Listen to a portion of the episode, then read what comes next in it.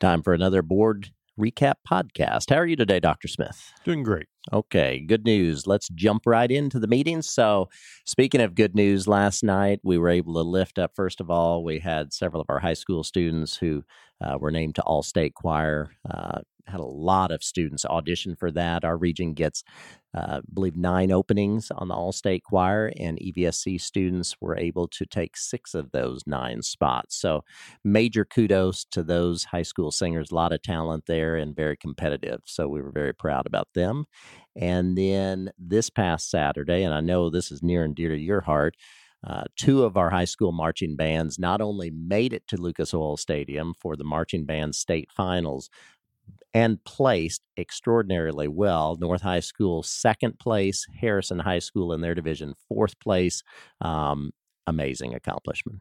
Truly are. I mean, tremendous accomplishments. Accomplishments. When you think about uh, all of the extra um, precautions that had to be taken during a pandemic, and for uh, those marching bands, those students to perform at that level uh, throughout the state of Indiana, just a phenomenal accomplishment for the directors, the staff, uh, certainly the parents, students, all of the, the volunteers. Parents. Uh, yeah, I think, as you know, and, and I was blessed to be a high school marching band director for about 17 years, and there were a number of times where I had students say, "Well, I didn't realize that when my son or daughter signed up for marching band that they were signing me up too." Uh, but just what a great environment, and I think that is what is so great about public education, uh, bringing all aspects together and and uh, the skill sets and the everything that students learn to be successful in marching band will carry them throughout their life in a very successful manner. And you know, I think what makes it so special too is it's such a large group that performs in so many roles.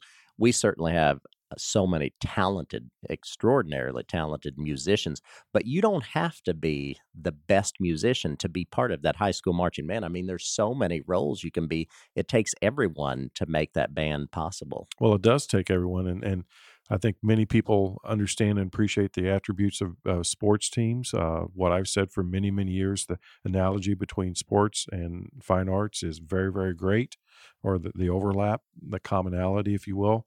Uh, one of the differences, though, in marching band, we don't have a varsity and a reserve. Everybody is on varsity. And I think that makes um, it even that much more of a challenge to make certain that everybody participates, everybody understands that sense of belonging. Uh, but uh, I think it also is just emblematic of what is right in education. Well, and when you think back recently, we talked about North Girls Golf making it to state, band members making it to state, seeing all of our students, regardless of their activity, making it to that level and that stage is very special and something they'll take with them the rest of their lives. I think it says great things about EVSC. Okay, let's take a look here, uh, Dr. Smith, if you would, at consent items from last certainly. night. So, item 2.01, uh, certainly the minutes are there for perusal for the public. Item 2.02, consideration allowance of payments.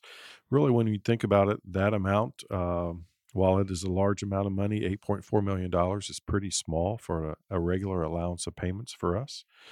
2.03, the change order for Central High School. Change orders, I think there may be one more after this, but once again, we're pleased uh, with with the outcome of that project, and this once again is another deduct for that project. Item 2.04, this basically is property that abuts uh, property that the foundation, the EVSC Foundation has, so it makes sense that then they would have utility of that property. And then that takes us to personnel recommendations. Yes, so item 3.01 is, is certainly there for uh, individuals to click on and to review. As an outgrowth of that, we were blessed to hire two school resource officers. And uh, then, as is customary and required, then they are sworn in as EVSC school resource officers with President Greeno presiding. You know, that is really something that, talk about a valuable role these officers play. Um, if people aren't familiar with them, the relationships they build with students, the involvement they have with the schools. I mean, it, it is really, um, really impressive. Uh, could not agree more. It is certainly value added because of the relationships that they develop with students. They are able to assist students and families in ways that people, I think, would not even imagine because of the connection that they have and the consistency of having the same individual there and the then that those relationships that do develop. And I was fortunate. I was fortunate enough to have an opportunity to have conversations with these two new officers. And you talk about great Top experience, and quality. just the outlook they Yes. have of working with students. Um, really exciting. Right. Looking It- forward to having them. Uh, I appreciate and greatly value uh, what law enforcement does in our community, in our state, in our nation. It takes a special and unique individual then to have that student centered frame, uh, and and these individuals clearly have that. Okay. And then when you move to um, 4.01, Carrie Hilliard uh, talked about just our upcoming continuous improvement process and how that's going to kick off, and looking forward to that. Yes, uh, very excited about that. Not really going to talk too much about that because uh, the public will hear much more about that in just a few days. So, Okay. Okay. but excited about uh, the latest iteration of our continuous improvement plan. Yeah, certainly something we take great pride in that Nate, that uh, desire to just in, improve continuously. So looking Yes. forward to that. Stay tuned for more information. And then our action items, we'll just have you talk to us about uh, 5.01. Sure. 5.01, as required by statute, uh, when the board is considering approval of the ratification or uh, of the teacher's uh, agreement, part of the provisions in law is to have a public comment section. So that uh, was undertaken last night. Um, but if I could, let me tie 5.01 into 5.05. Yeah, I as think that makes perfect sense. 5.06. We did see a historic increase in funding uh, for public schools in Indiana. We are grateful for that. I think uh, I also need to balance the fact that I've said numerous times that EVSC has been underfunded just to keep pace with inflation by over a hundred million dollars in the last decade plus. So, as I have shared my concern about that, and I also want to share the good news and appreciation for the General Assembly passing along historic increases in funding to public education. And because of that, we have passed on historic increases in salary and compensation to our employees. You actually gave a total last night, really, when you look at how much money is going to be going towards employee increases. Yes, over the next two years, we will invest an additional $15 million into teacher wages and all employee wages. So, $9 million specifically for teachers, $15 million overall for all of our employees for the next two years. And that truly is a historic number. And you know, I, I've heard you say this time and again. When we look at that, we know two things have to take place. We have to retain all of the talented educators and non teach staff we have. They're so dedicated. And we also have to be able to attract new talent to this profession because we want the best of the best working with our students here in EVSC. Absolutely. It is all about people and we've say that numerous times.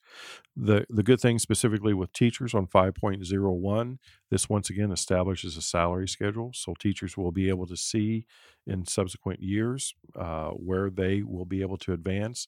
We have started with a base of 40,000 or 41.5 if you have your masters. There's an incentive now to obtain your masters and then it goes up to either 80,000 or 81.5 thousand um, dollars. So uh, I think a healthy increase, not suggesting that we're done. I think it's a very, very good start. But I do know that it is great for teachers to once again, and this is something they've asked for and something we are pleased to be able to do, to be able to see that in five years, 10 years, this is where I should anticipate my salary being. And you've you've said this in recent podcasts too, as we've been leading up to this.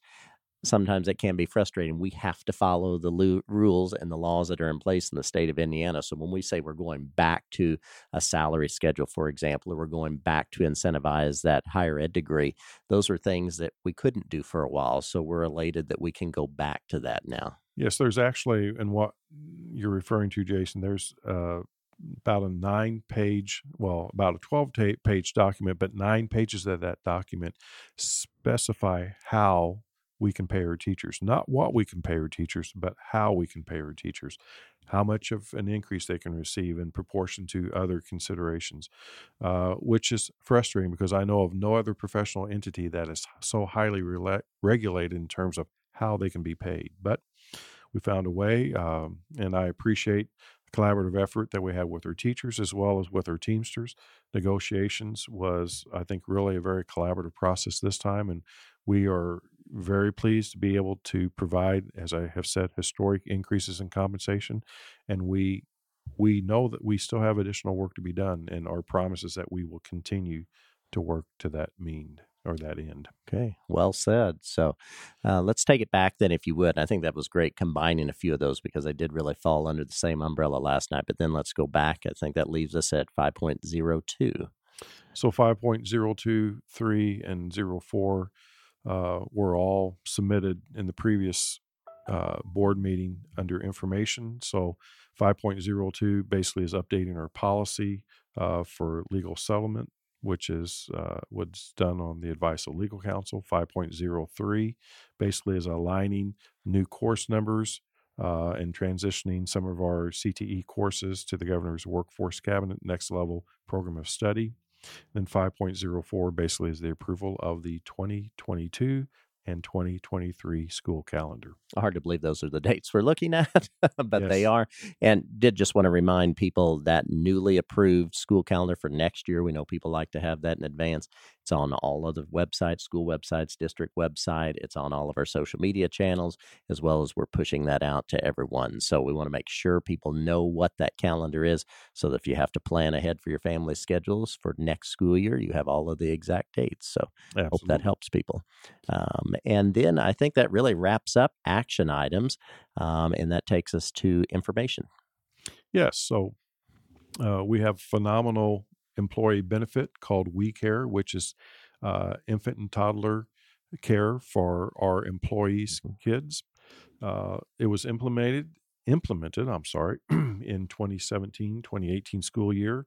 And at that particular time, um, it was a heavily discounted rate and it remains a heavily discounted rate. So we are proposing that the rate will go up $10 a week starting July the 1st um, and even when that rate goes up, it still will be fifty to sixty dollars in many cases under what the prevailing rate is. And then there are other advantages also. So there are four weeks where we have shorter uh, calendars, if you will, short, uh, maybe just a shorter week, maybe a three day week, four day yeah, week. Thank you.